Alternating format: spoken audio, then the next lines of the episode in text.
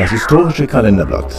Heute haben wir den 11. August und somit den 223. Tag des Jahres. Bis zum Jahresende sind es noch 142 Tage. Und das alles passierte an diesem 11. August 1899. Kaiser Wilhelm II. eröffnete den Dortmund-Ems-Kanal. Das östliche Ruhrgebiet hat damit einen Schiffsweg zur Nordsee. 1901 die erste deutsche Südpolarexpedition unter der Leitung von Erich von Trikalski sticht an Bord der Gauss von Kiel aus in See. Ja, und 2003 übernimmt die NATO die Kontrolle über die afghanischen Militäreinheiten. Geboren ist am 11. August 1950 der Computeringenieur und Mitbegründer von Apple Steve Wozniak. Namenstag haben heute der Donald, die Clara und die Susanne. Herzlichen Glückwunsch. Radio 10. Deine Hits der 80er, 90er und von heute.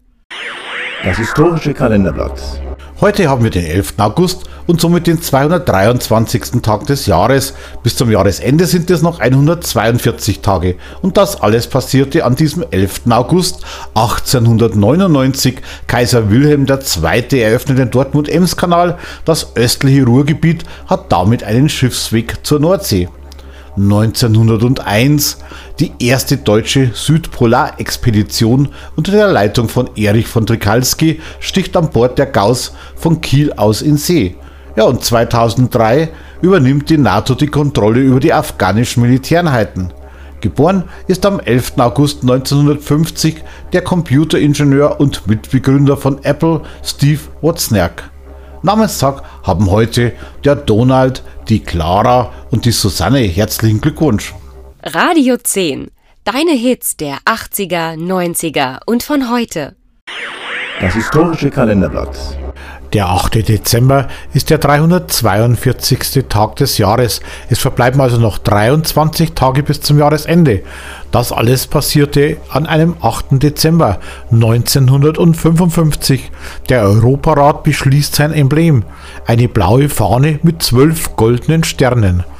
2005 ein Börsenhändler in Tokio erhält den Auftrag, eine Aktie der Zeitarbeitsfirma G-Com zum Preis von 610.000 Yen zu verkaufen.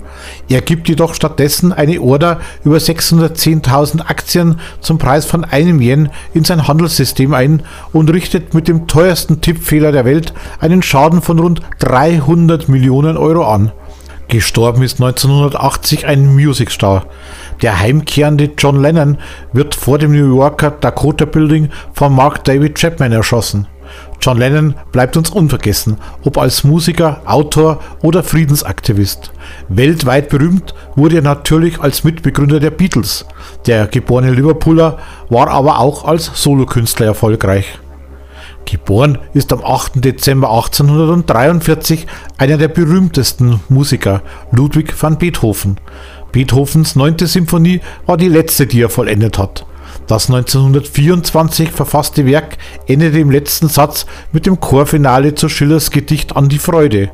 Beethoven konnte die Uraufführung des Werkes gesundheitsbedingt nicht mehr leiten.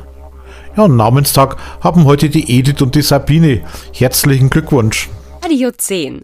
Deine Hits der 80er, 90er und von heute.